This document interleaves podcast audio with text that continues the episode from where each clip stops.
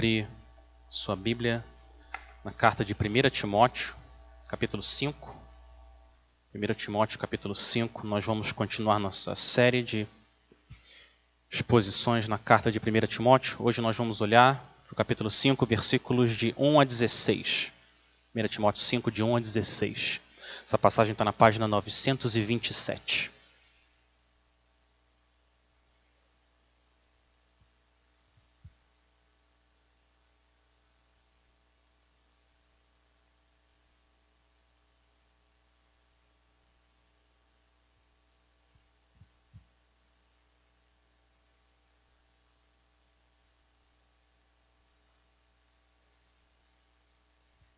1 Timóteo, capítulo 5, a partir do versículo 1, assim diz a palavra do Senhor. Não repreenda asperamente o homem idoso, mas exorte-o como se ele fosse seu pai. Trate os jovens como irmãos, as mulheres idosas como a mães, e as moças como a irmãs, com toda a pureza. Trate adequadamente as viúvas que são realmente necessitadas. Mas se uma viúva tem filhos ou netos, que estes aprendam primeiramente a colocar a sua religião em prática, cuidando de sua própria família e retribuindo o bem recebido de seus pais e avós, pois isso agrada a Deus. A viúva realmente necessitada e desamparada põe sua esperança em Deus e persiste dia e noite em oração e em súplica. Mas a que vive para os prazeres, ainda que esteja viva, está morta. Dê-lhes estas ordens para que sejam irrepreensíveis se alguém não cuida de seus parentes, especialmente dos de sua própria família, negou a fé e é pior que um descrente. Nenhuma mulher deve ser inscrita na lista de viúvas a não ser que tenha mais de 60 anos de idade, tenha sido fiel a seu marido e seja bem conhecida por suas boas obras, tais como criar filhos, ser hospitaleira, lavar os pés dos santos, socorrer os atribulados, dedicar-se a todo tipo de boa obra. Não inclua nessa lista as viúvas mais jovens, pois, quando seus desejos sensuais superam a sua dedicação a Cristo, querem se casar. Assim, elas trazem condenação sobre si por haverem rompido seu primeiro compromisso. Além disso, aprendem a ficar ociosas, andando de casa em casa, e não se tornam apenas ociosas, mas também fofoqueiras e indiscretas, falando coisas que não devem. Portanto, Aconselho que as viúvas mais jovens se casem, tenham filhos, administrem suas casas e não deem ao inimigo nenhum motivo para a maledicência. Algumas, na verdade, já se desviaram para seguir a Satanás. Se alguma mulher crente tem viúvas em sua família, deve ajudá-las. Não seja a igreja sobrecarregada com elas a fim de que as viúvas realmente necessitadas sejam auxiliadas. Vamos orar mais uma vez?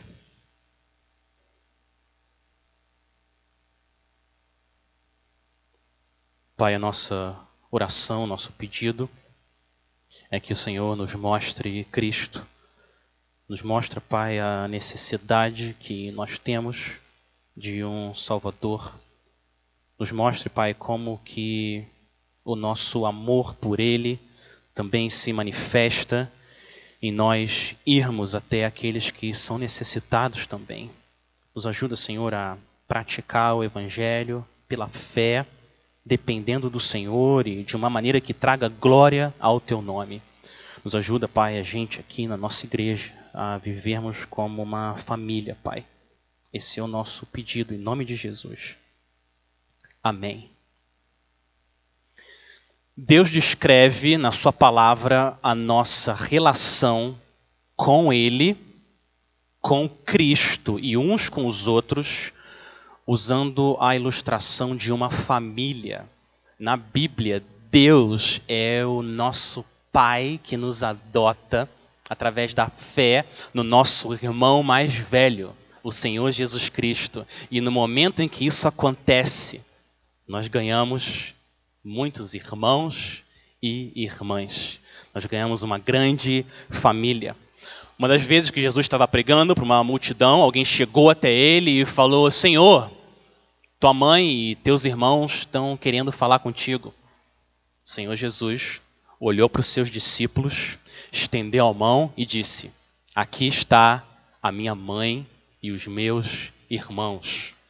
Nosso Deus nos vê como parte da família dele. Ele é o nosso Pai e nosso Senhor Jesus é o nosso irmão mais velho, o nosso Salvador. E essa família que é criada através da fé em Cristo, ela tem laços tão fortes, tão fortes, que nem a própria morte é capaz de romper esses laços. Eles vão fazer parte dessa família para sempre. E Deus criou a família e esses laços de sangue aqui na terra, essa relação entre as famílias aqui na terra, como uma ilustração do relacionamento que Ele quer mostrar do povo dele, Ele, o Filho e a sua igreja amada. E toda família tem tradições, todas as famílias têm tradições. Os italianos, por exemplo, e os espanhóis têm o costume de falar mais alto e o tom de voz deles, deles em geral é mais alto. Se você é descendente desses povos, você já deve ter experimentado isso. E os orientais, em geral, eles falam um pouco mais baixo e mais manso. E se você vai olhar os ingleses, os ingleses são mais comedidos e não se movimentam muito. E os árabes parece que estão falando com as mãos que se mexem e cada povo, cada família tem a sua tradição, os seus costumes. Na família da fé, a expectativa do nosso Pai Celeste é que nós também nos comportemos de uma determinada maneira para mostrar o nosso amor por Ele, nossa confiança nele, para mostrar a reverência que a gente tem a quem Ele é e a intimidade que a gente tem com o nosso Pai, aquele que nos adotou através do Filho primogênito dele, o Senhor Jesus Cristo. O que esse texto fala para gente é como nós devemos praticar o Evangelho na família da fé, dentro da família da fé. Como que esse Evangelho, essa salvação só pela graça, na fé em Cristo, nosso irmão mais velho, como, como que isso se, se manifesta dentro da igreja. Os primeiros dois versos nos mostram como que a gente deve falar uns com os outros. O verso 1 e o verso 2 dizem: Não repreenda asperamente o homem idoso, mas exorte-o como se ele fosse seu pai. Trate os jovens como irmãos, as mulheres idosas como a mães e as moças como a irmãs, com toda pureza. Paulo está falando para Timóteo. Timóteo é um homem jovem. Então ele está falando para alguém que está nessa posição de um homem jovem. Se você é, por exemplo, uma mulher e você é idosa, a tradução, no seu caso, seria mulher. Trate as mulheres idosas como as suas irmãs e as mulheres mais velhas como as suas filhas, e aos homens idosos como a seus irmãos, e os homens jovens como a seus filhos. Mas o ponto aqui é que a gente deve trazer essa relação de família também para a igreja. A palavra exorte que Paulo está usando aí no versículo 1 é a mesma palavra que é usada para descrever a terceira pessoa da Trindade, o Espírito Santo, o Consolador. Então a ideia é que a gente fale cheio do Espírito Santo, encorajando, com palavras que construam e não destruam, palavras que edifiquem e não derrubem. Essa é a ideia que Paulo está falando para Timóteo, chamando ele de novo a ser um exemplo, como ele tinha falado antes, no capítulo anterior. Por exemplo, um jovem de 20 anos, ele pode chegar para o irmão dele, de 15 anos, e falar: Meu irmão, me, me ajuda aqui a tirar a mesa. E isso seria adequado. Agora, se esse mesmo jovem se vira para a mãe e usa a mesma linguagem, o mesmo tom, mãe, me ajuda aqui a tirar a mesa. Isso soa um pouco estranho. A gente sabe isso naturalmente, que não faz mais sentido ele falar, mãe, por favor, você pode me ajudar a tirar a mesa? A diferença de idade afeta a maneira como a gente se comunica uns com os outros. Isso vale para a diferença de idade, mas vale também para a diferença entre os sexos, homem e mulher. Olha o que, que, olha o que, que Paulo fala no final aí do versículo 2. O versículo 1 trata da diferença de idade, o versículo 2 da diferença de sexo. Ele fala para ele tratar as mulheres idosas como mães e as moças como irmãs, com toda a pureza. Ele enfatiza essa ideia da pureza. Pastor Joel Bick, pastor deve ter os seus 60 anos, sempre que ele vai falar da esposa dele, publicar alguma coisa na internet, ele chama ela de a rainha. Eu estava na conferência no Egito junto com a minha rainha. E eu fui lá visitar os meus netinhos com a minha rainha. E esse é o hábito dele. Ele chama a esposa dele de rainha. Esse é um bom título para uma esposa. Isso lembra ele toda vez que ele escreve que ele está diante de alguém que pertence à família real. Homens, a gente deve fazer a mesma coisa. Toda vez que você olhar para uma mulher, você imagina que tem uma coroa na cabeça dela. Se ela é mais idosa, você vê ela como uma rainha. Se ela é mais jovem, você pensa nela como uma princesa do rei. Existe, existe um amor, uma pureza na hora de você tratar as pessoas do sexo oposto. E é isso que Paulo está chamando Timóteo a fazer aqui na igreja, dar um exemplo de como isso acontece. E nós precisamos da graça do Espírito Santo, dessa sabedoria piedosa, para que a gente fale, se comunique uns com os outros de uma maneira que deixe claro que a gente tem um Pai que está nos céus e um irmão que está no trono reinando. E o nosso amor por Ele se manifesta na maneira como a gente fala, uns com os outros. É isso que Paulo está mostrando aqui nesses primeiros dois versos, como a gente se comunica na família da fé. Agora o que ele vai fazer, do versículo 3 até o 16, eu sei, passagem longa, mas o que ele está fazendo aqui é um assunto só. Ele está falando como a gente deve lidar com uma classe específica na igreja, que são as viúvas. As viúvas. Como a gente deve tratar elas na família de Deus. E vocês sabem, as escrituras são claras. Deus ama todos os tipos de pessoas, de todas as raças. Ele ama homens e mulheres, idosos e jovens, ele ama crianças, casados, solteiros, mas a Bíblia também mostra que esse Deus forte, quando ele vê um órfão, uma viúva e um estrangeiro, isso atrai os olhos desse Deus forte e compassivo para cuidar das necessidades desses que estão numa posição vulnerável. Eles estão nessa posição de fraqueza, de necessidade. E isso move o coração do nosso Deus e deve também mover o coração daqueles que são filhos de Deus. Salmo 68 diz que Deus é pai para os órfãos e o defensor das, das viúvas. Esse é Deus na sua santa morada. Então, quando você vê alguém numa posição vulnerável e você ama aquela pessoa e tem compaixão dela e faz o que você pode para suprir as necessidades dela, quando você faz isso, você glorifica Deus. Você está refletindo o caráter de Deus. Você está agindo como Deus age.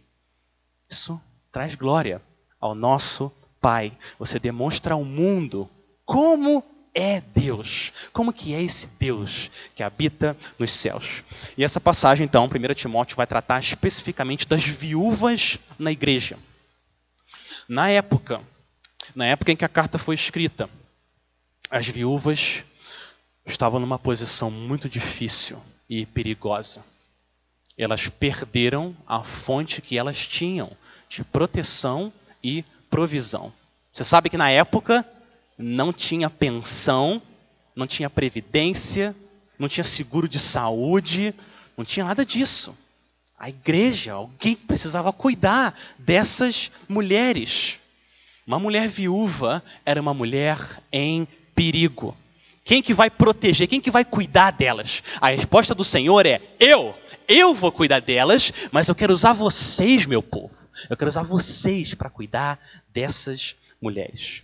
E o texto fala especificamente de viúvas, mas eu quero lembrar vocês que a gente deve trazer à nossa mente também todas as pessoas que estão em alguma posição vulnerável, de muita necessidade, precisa de alguém de externamente entrar na situação delas para cuidar das necessidades físicas e, principalmente, espirituais. A gente pode pensar jovens mães solteiras, estrangeiros que estão aqui no nosso país que não têm o apoio da família, pobres que não conseguem trabalhar, órfãos, qualquer pessoa que está numa situação de necessidade e precisa do amor de Deus sendo manifestado de forma concreta. É isso que Paulo está mostrando aqui nessa passagem.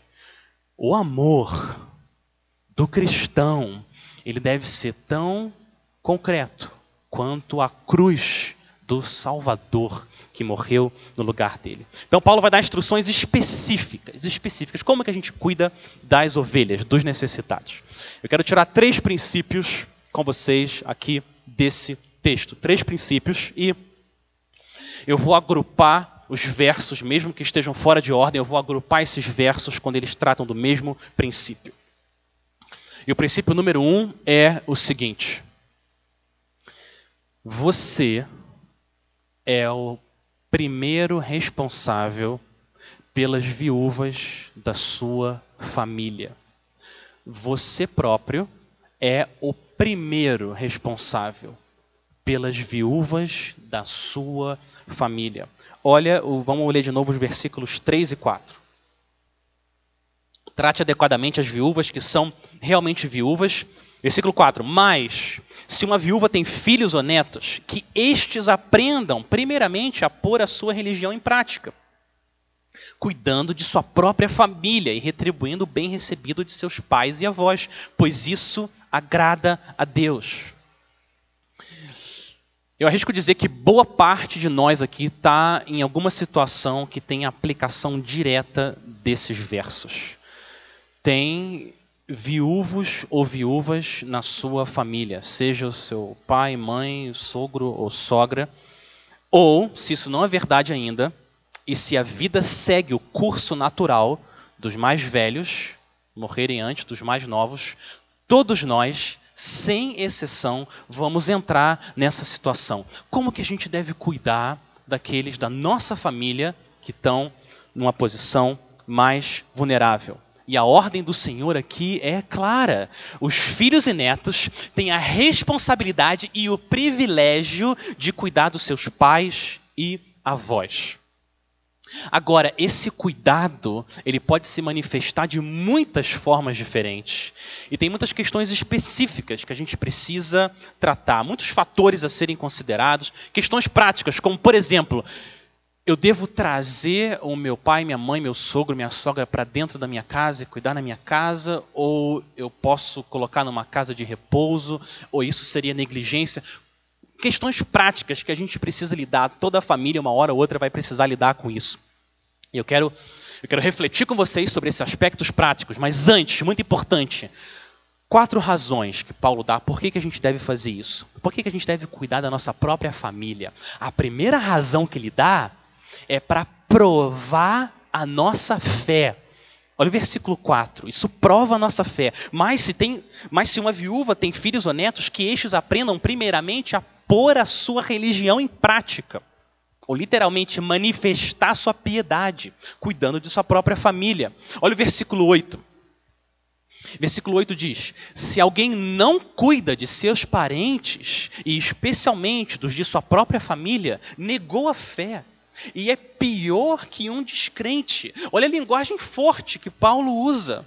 E nós não devemos ser só ouvintes da, da palavra, a gente deve ser praticantes da palavra.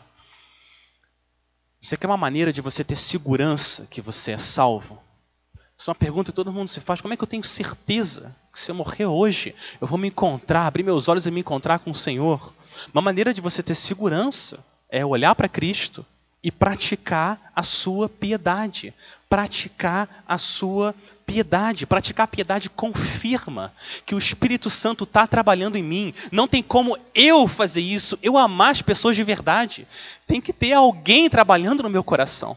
Isso mostra que é o Espírito Santo trabalhando em você.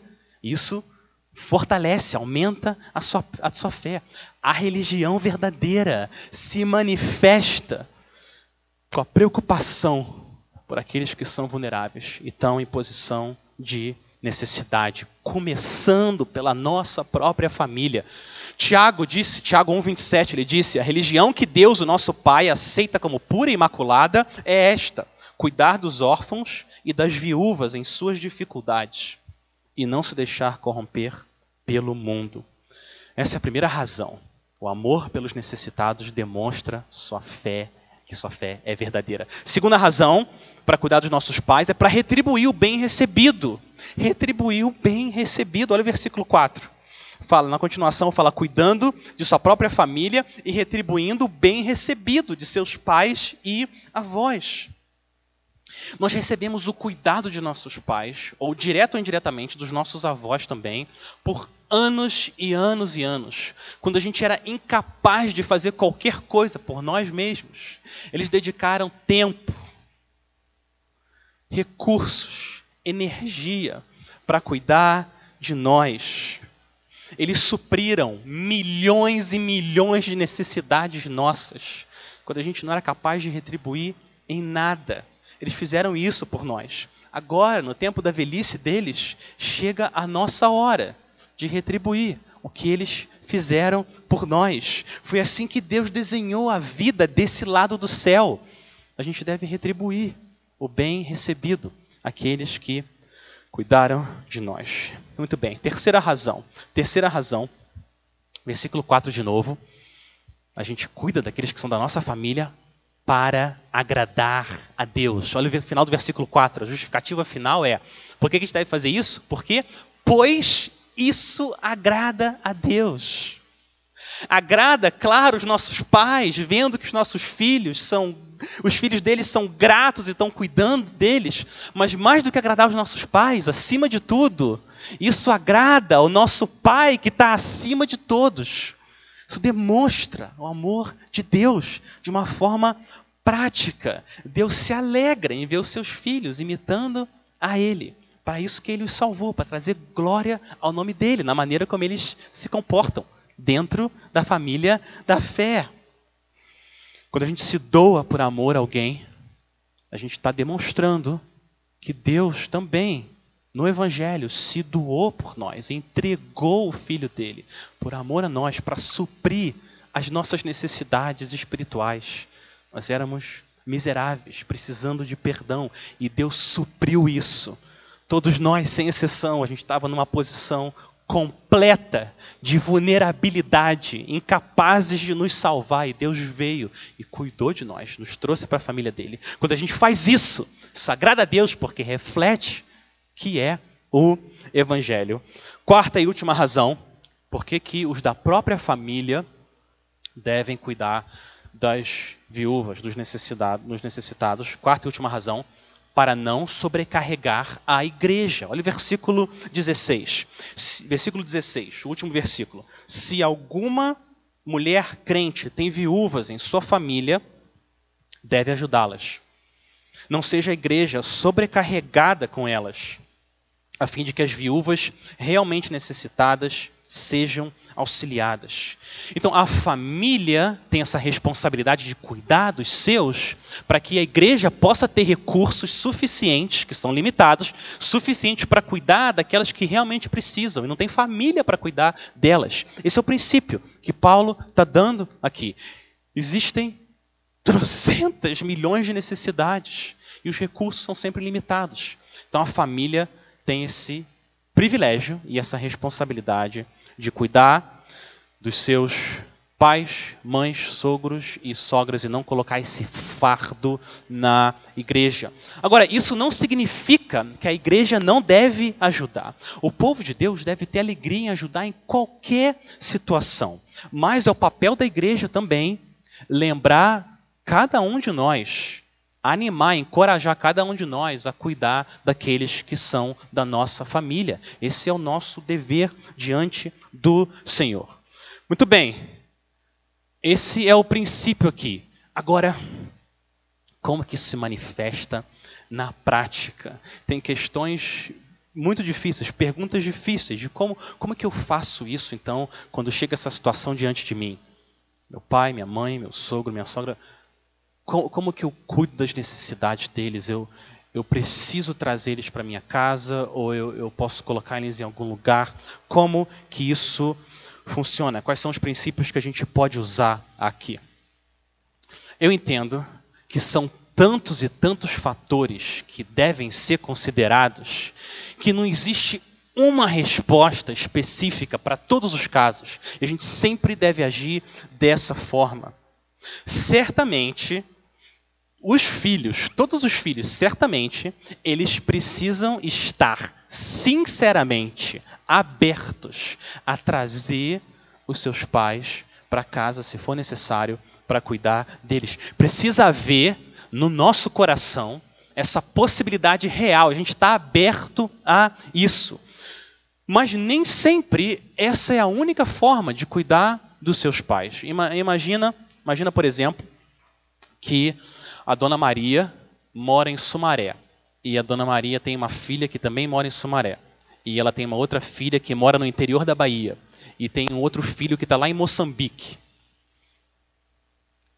E aí, agora a família está numa situação, a gente precisa cuidar da Dona Maria. O que, que a gente faz? Os três têm que se reunir, orar e ver o que, que é mais sábio. Tudo bem, o João lá em Moçambique pode falar: mãe, mãe, se a senhora quiser, agora que o pai morreu, se a senhora quiser, a senhora pode vir aqui morar comigo. Ele tem que estar aberto. Mas, muito provavelmente, a dona Maria, já de idade, não quer se mudar de Sumaré. Ela já está acostumada com a vida aqui, com o clima faz mais sentido ela ficar com a filha que já mora em Sumaré. Mas isso não faz com que os dois filhos que estão longe negligenciem, entreguem tudo para a filha que está em Sumaré. Eles têm que estar tá envolvidos, visitando sempre que podem, envolvidos financeiramente. Mas cada situação é uma situação diferente. Imagina agora acrescentar um elemento. Imagina que o marido da dona Maria trabalhou 30 anos numa empresa que tem um convênio com uma casa de repouso muito boa, por sinal, perto da casa dela, em Somaré.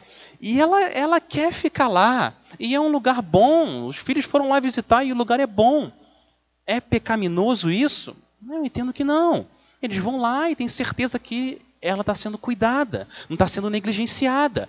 É, ainda é o amor mas ele se manifesta de uma forma um pouco diferente. Ou pode ser que os cuidados médicos exigidos para aquela pessoa naquela situação dificulte muito ela ficar em casa, ela tem que precisar, precisar ficar num lugar com mais estrutura. Então, como isso se manifesta na prática? Nós precisamos orar, pedir sabedoria, ter um espírito, coração amoroso e o Senhor há de nos dar direção. Mas são muitas, muitas variáveis. O ponto é: todos os filhos crentes, todos os filhos, especialmente os crentes, eles precisam cuidar dos seus pais. E o Senhor, na sua misericórdia, muitas vezes usa isso até para amolecer o coração dos pais. Às vezes, pais que não são crentes. Há pouco tempo ouvi uma história dessa. Um pai, vários filhos. Nenhum filho quis cuidar. Teve um filho que sim. O mais desprezado pelo pai disse: Pai, a gente vai trazer você para casa, vamos cuidar de você. E o Senhor usou isso para amolecer o coração do pai no fim da vida. Se rendeu ao Senhor Jesus. Ele viu o evangelho diante dele lá o tempo todo. Esse é o nosso chamado. Deus disse para a gente: honra, honra o teu pai e a tua mãe. E na velhice, essa honra é dada no cuidado com as necessidades que os nossos pais e avós têm. Cuidar das necessidades físicas e espirituais daqueles que cuidaram de nós por tanto, tanto tempo. Esse é o primeiro princípio. Você é responsável pelos vulneráveis necessitados na sua família. Segundo princípio, a igreja a igreja é responsável pelas viúvas realmente necessitadas. A igreja a igreja é responsável pelas viúvas realmente necessitadas. O que Paulo está fazendo aqui nessa passagem é ajudando Timóteo na igreja a entender e discernir quais são as viúvas que eles precisam assumir um compromisso por toda a vida de cuidar delas. E quais são as viúvas que têm um outro caminho para elas serem cuidadas. Então, Paulo está colocando dois grupos de viúvas aqui, fazendo um contraste entre esses dois grupos de viúvas. Quais são as viúvas que ele chama de realmente necessitadas? Ele dá três critérios, três critérios para as viúvas realmente necessitadas. Primeiro critério é o que a gente já viu, a família. Se a viúva tem filhos ou netos, eles devem primeiro cuidar delas, como nós acabamos de ver. Muito bem. Segundo critério é a idade. Olha o versículo 9, a idade da viúva. Ele fala: nenhuma mulher deve ser inscrita na lista de viúvas, a não ser que tenha mais de 60 anos de idade.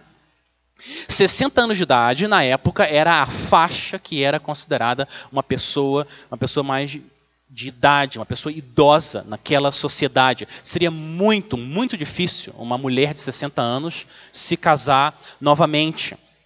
Então, essas precisariam ser cuidadas pela igreja.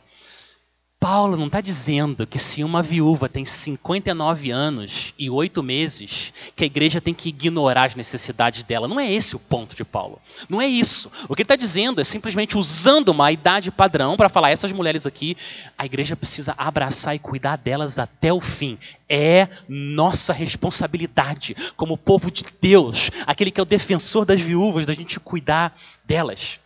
Esse é o nosso papel. Então, segundo critério, primeiro a família, o segundo critério a idade, o terceiro critério é a piedade. A piedade dessas mulheres. Paulo usa como filtro o testemunho, a vida dessas mulheres. Elas deveriam, versículo 5, elas deveriam ser mulheres de oração. O versículo 5 diz: A viúva realmente necessitada e desamparada põe sua esperança em Deus e persiste dia e noite em oração e súplica. A realmente necessitada, versículo 9, foram aquelas, são aquelas mulheres fiéis no casamento. O final do versículo 9 diz: tenha sido aquela que tenha sido fiel a seu marido. Mulheres de oração, fiéis no casamento e, por último, mulheres que tenham um excelente testemunho, que sejam modelo para as mais novas. Olha o versículo 10 e seja bem conhecida por suas boas obras. Ele dá vários exemplos de boas obras. Tais como criar filhos, ser hospitaleira, lavar os pés dos santos, socorrer os atribulados, dedicar-se a todo tipo de boa obra. Olha que descrição linda de uma mulher, de uma, de uma mulher que viveu uma vida bem vivida.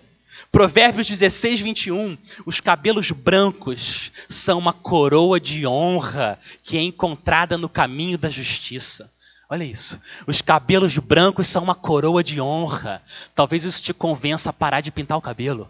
Olha que maravilha. Os cabelos brancos são uma coroa de honra que é encontrada no caminho da justiça. Você está chegando mais perto da glória mais perto do seu rei. É isso que uma mulher piedosa recebe do Senhor. Alguém que amou a sua família, amou o povo de Deus, amou os necessitados. Depois dessa vida de serviço, agora ela precisa ser servida. É o nosso papel como igreja cuidar das viúvas sem filhos. As viúvas que são idosas e aquelas que deram um bom testemunho. E que privilégio a gente retribuir com uma pequena parte do que essas mulheres fizeram por amor a Cristo e à igreja dele. A nossa igreja tem algumas viúvas. Existem pessoas no hall de membros da IBJM que são viúvas. E até onde eu posso dizer o que eu vejo é que elas estão sendo bem cuidadas pelas suas famílias. E a isso a gente dá glória a Deus. Deus, na sua misericórdia, está usando as famílias para cuidar dessas viúvas. Mas nós, como igreja, a gente tem que estar tá atento às necessidades delas, daqueles que são mais vulneráveis e cuidar dessas mulheres. E eu quero, quero dar uma palavra rápida agora para as nossas viúvas ou as pessoas mais idosas aqui da nossa congregação. Primeiro, quero dizer que a gente ama vocês, vocês sabem quem vocês são, e eu quero animar vocês com o seguinte: talvez você esteja pensando, ah, eu já não consigo fazer tudo o que eu fazia como antes, eu não sei se eu já sou tão útil assim ao reino de Deus, eu fazia tantas coisas, agora meu corpo já está mais fraco, eu não, eu não consigo mais fazer tantas coisas. eu quero dizer para vocês o seguinte: por que, que vocês não pegam o versículo 5 e tomam esse versículo 5 como o lema da sua vida, até você estar tá face a face com o seu Salvador? Versículo 5 fala para você colocar ou continuar colocando a sua esperança em Deus e persistir dia e noite em oração, em súplica. Então eu quero, eu quero fazer uma súplica para vocês. Não acreditem nessa mentira de Satanás que vocês não podem fazer mais nada do reino de Deus. Mentira! Isso é mentira. Quando vocês dobram os joelhos e se colocam diante do Pai de vocês, Deus age. Deixa eu fazer algumas perguntas. Quantas pessoas podem ter a fé delas sustentadas através da oração de vocês. Quantas pessoas podem ter o coração amolecido por causa da oração de vocês? Quantas armadilhas de Satanás destruídas porque vocês oraram e vocês frustraram o plano do inimigo do Senhor e da igreja? Quanto que a nossa igreja pode crescer em fé, santidade e amor porque Deus está ouvindo as orações de vocês lá no quarto, sozinhas, e agindo com poder na vida do seu povo. Quem que pode mensurar isso? Então vocês são muito, muito úteis ao reino de Deus. A igreja precisa desesperadamente de guerreiras de oração e guerreiros de oração. Então, continuem amando o Senhor e vivendo para a glória dele. E agora o último princípio que eu quero deixar com vocês.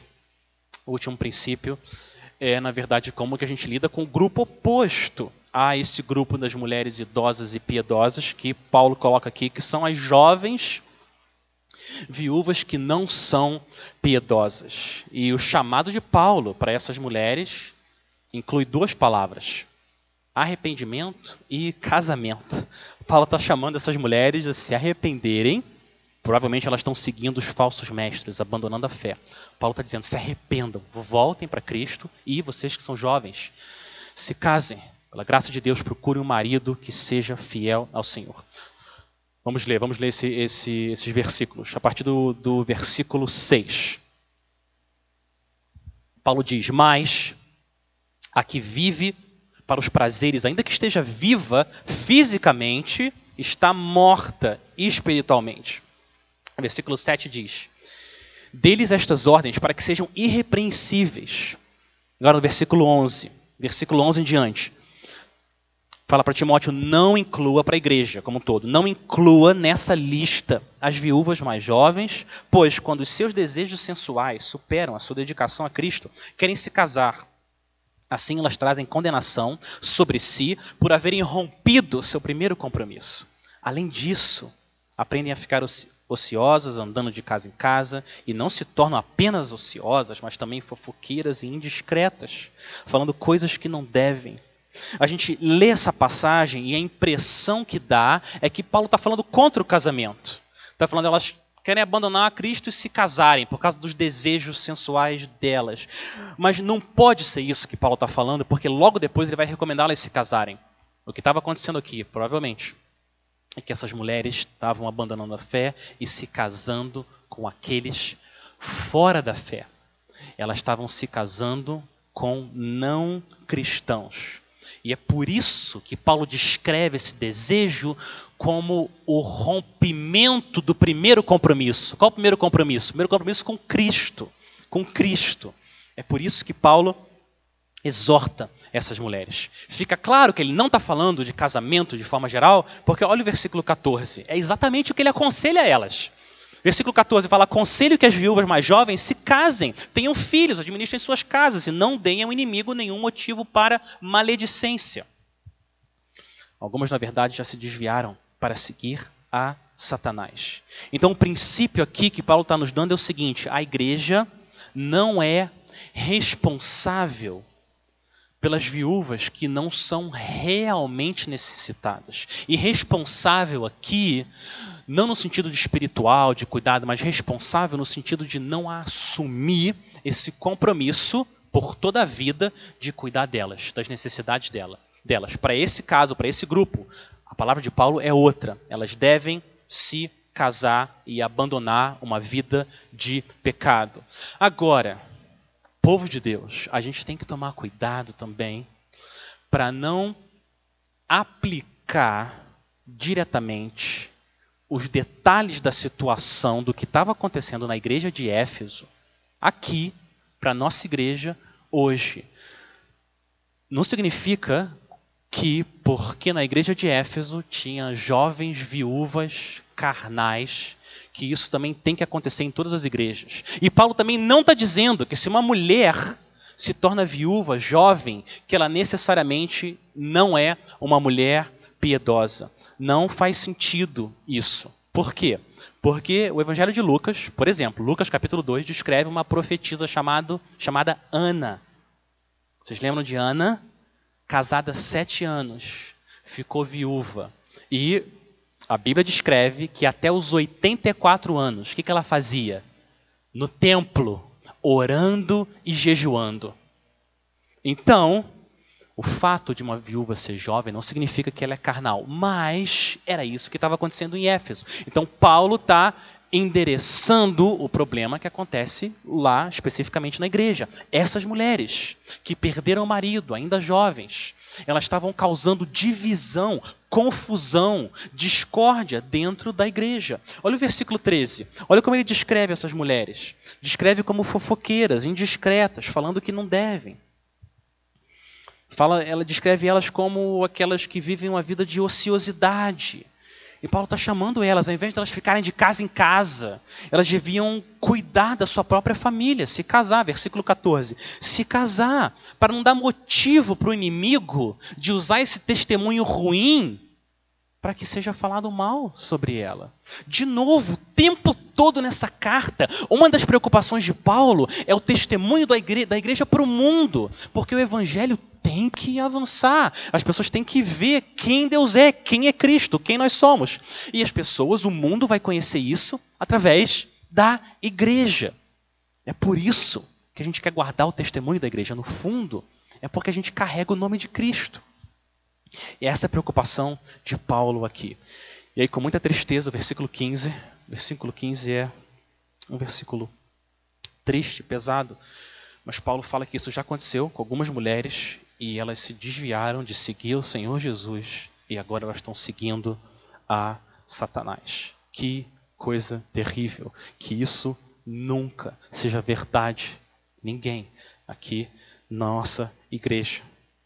Mas havia mulheres em Éfeso realmente necessitadas, mulheres que precisavam do cuidado da igreja. E essas mulheres, as famílias e a igreja, eram responsáveis por elas, cuidar e demonstrar o amor de Deus por elas. Eu quero terminar então oferecendo para vocês três sugestões práticas de como que você na Igreja Batista Jardim Minnesota pode abraçar essa passagem pela fé e ser uma bênção na vida das pessoas. Três sugestões práticas e quero chamar vocês a gente orar e pedir para Deus aumentar, expandir o nosso amor pelas pessoas que são necessitadas. Para que a gente cuide daqueles que são fisicamente e espiritualmente necessitados. Minha primeira sugestão, minha primeira sugestão para você é Tome a iniciativa. Dê um passo de fé e tome a iniciativa. Olhe para alguém na igreja, alguém que você percebe que precisa de cuidado, precisa ser encorajado, tem alguma necessidade. Pega o contato dessa pessoa, combina com ela, de ir lá visitar ela. Simples. Ah, mas que, que eu vou falar? Eu não sou muito bom de conversa. E que, que eu vou ficar lá muito tempo falando? Eu não vou saber o que falar e. A gente não precisa complicar o que é simples. Muitas vezes também eu não sei o que falar. Tudo bem. Você ora antes de ir, você vai lá com a sua Bíblia e você pergunta sobre a vida dela, como é que estão as coisas, como é que você pode orar por ela. Você pega uma passagem, você lê, ora com ela, passa tempo juntos, encoraja essa mulher, essa pessoa, a continuar perseverando e andando com o Senhor.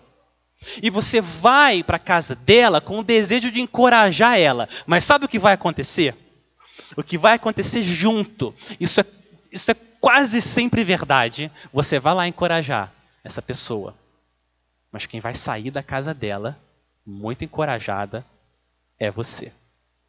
Isso acontece quase 100% das vezes. Eu estava com os irmãos da igreja aqui há poucas semanas, a gente estava visitando uma viúva da nossa igreja, quietinha, tímida, fraca, não fala muito. E a gente pergunta: você quer, você quer ler uma passagem? E ela fala: quero. E ela vai lá devagarinho no quarto dela, pega os óculos, volta, senta e começa a ler Isaías 40. Na nossa frente, uma mulher já de muita idade, lendo Isaías 40. E a gente ouvindo a voz dessa mulher lendo a palavra de Deus para a gente. Será que você não sabe? Nem ouviu que o Deus eterno, o Senhor, o Criador dos confins da terra, não se cansa, nem se fatiga? A sabedoria dele é insondável.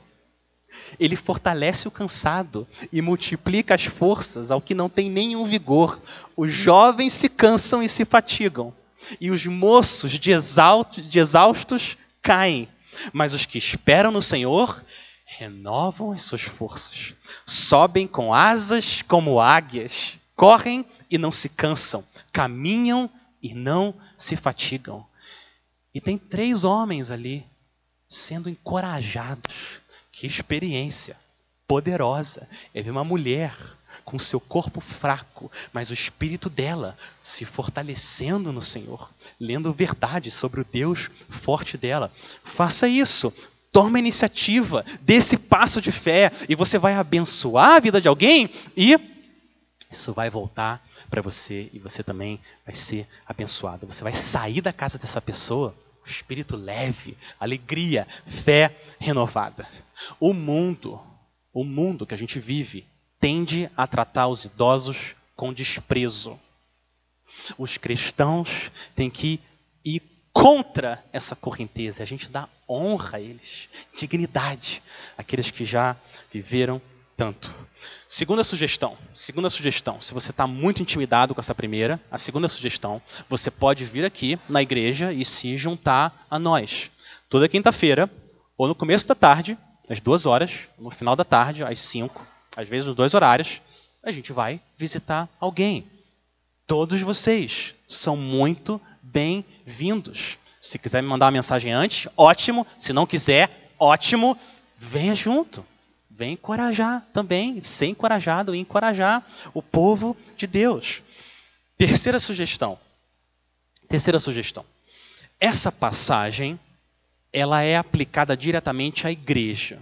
Esse é o contexto imediato, a igreja, os necessitados da igreja. Mas eu entendo, por implicação, consequência, existem necessitados fora da igreja que precisam do mesmo Salvador, da mesma esperança. Então a gente pode também aplicar esses versos para fora da igreja. Uma sugestão: por que, que você não faz parte do time que vai na Caluz, a casa de repouso, 10 minutos daqui, em Nova Veneza? Por enquanto, a gente está indo lá uma vez por mês. Eu quero ver, pela graça de Deus, a gente aumentando esse ministério. Mas que bênção você poder ir lá, se juntar, jovens, mais velhos, crianças, homens e mulheres, irem levar a esperança que a gente tem em Cristo para aquelas pessoas. Elas, elas se sentem sozinhas, elas se sentem solitárias muitas vezes. E a gente vai lá e leva o amor, a esperança. A gente lembra que nós também éramos solitários, sem família. E o nosso irmão mais velho foi abandonado na cruz para que a gente pudesse ser incluído na família de Deus. E a gente vai lá e leva a esperança que a gente tem no nosso rei, no nosso irmão mais velho, aquele que nos levou até a presença do Senhor. Então, eu quero animar vocês, considerem em oração. Considere o que você está ouvindo agora. seja uma bênção na vida de alguém que tem necessidade. Kaique estava me contando que no último culto que eles foram lá, final, uma senhora veio falar com ele. Veio falar que ela estava muito feliz de a igreja estar tá lá. E ela disse que antes, antes de vocês virem aqui, eu tinha medo de morrer. Mas depois que vocês vieram aqui, a primeira vez no culto de Natal, eu não estou mais com medo. Eu não estou mais com medo de morrer. Agora eu fico pensando: se Deus demorasse 10 mil cultos para fazer isso, teria valido a pena. 10 mil cultos para uma pessoa não ter mais medo de morrer, teria valido a pena. Quanto que vale uma alma para o Senhor? Mas Deus não fez isso. Deus não esperou 10 mil cultos. Um culto, 15 minutos, com a palavra do Senhor, arranca o medo de uma pessoa e traz Cristo. Agora, o que, Deus pode fazer com dois cultos? E com cinco? E com dez? E com cem? Quem que pode medir o que Deus é capaz de fazer na vida daquelas pessoas que muitas vezes o mundo ignora?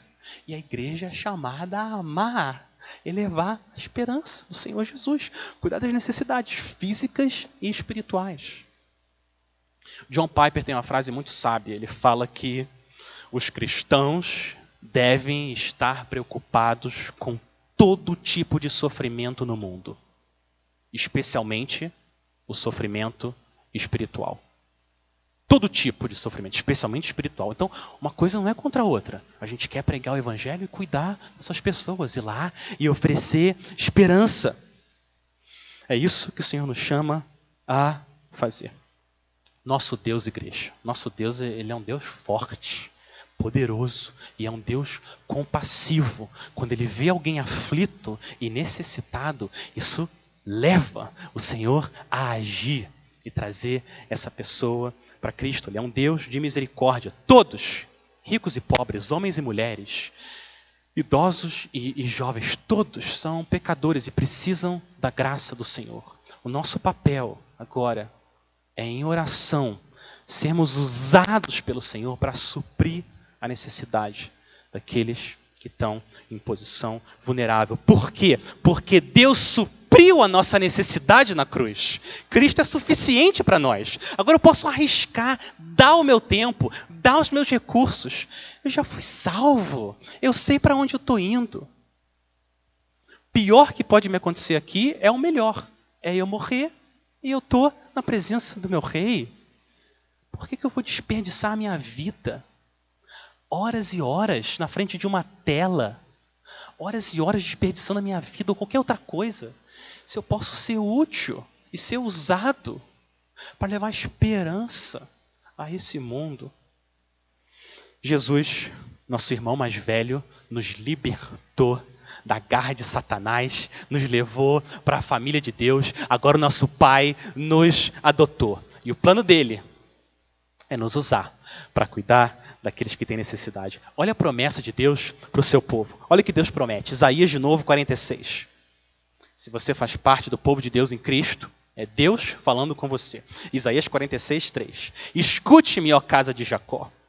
Todos vocês que restam da nação de Israel, vocês, a quem Deus, desculpa, a quem eu tenho sustentado desde que foram concebidos e que tenho carregado desde o seu nascimento. Deus está dizendo: mesmo na sua velhice, quando tiverem cabelos brancos, sou eu aquele, aquele que os susterá. Eu os fiz, eu os levarei, eu os sustentarei e eu os salvarei. Essa promessa do Senhor, aquele que ele, aquele que ele resgata, aqueles que ele, que ele resgata, ele vai levar até o fim. E com essa segurança, que você ouve do Evangelho. Isso é o Evangelho. É o Senhor dizendo: Eu salvei vocês e vou levar vocês até o final. Com essa segurança. Agora você, independência do Senhor e do Espírito, vai ser usado para cuidar das necessidades das pessoas.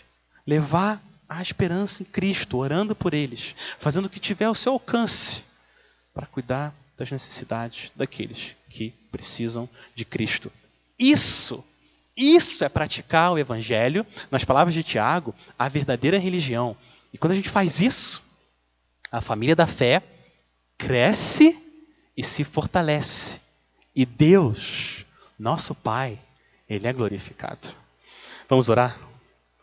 Vamos orar e pedir para o Senhor fazer isso, continuar fazendo isso no nosso meio. Vamos orar.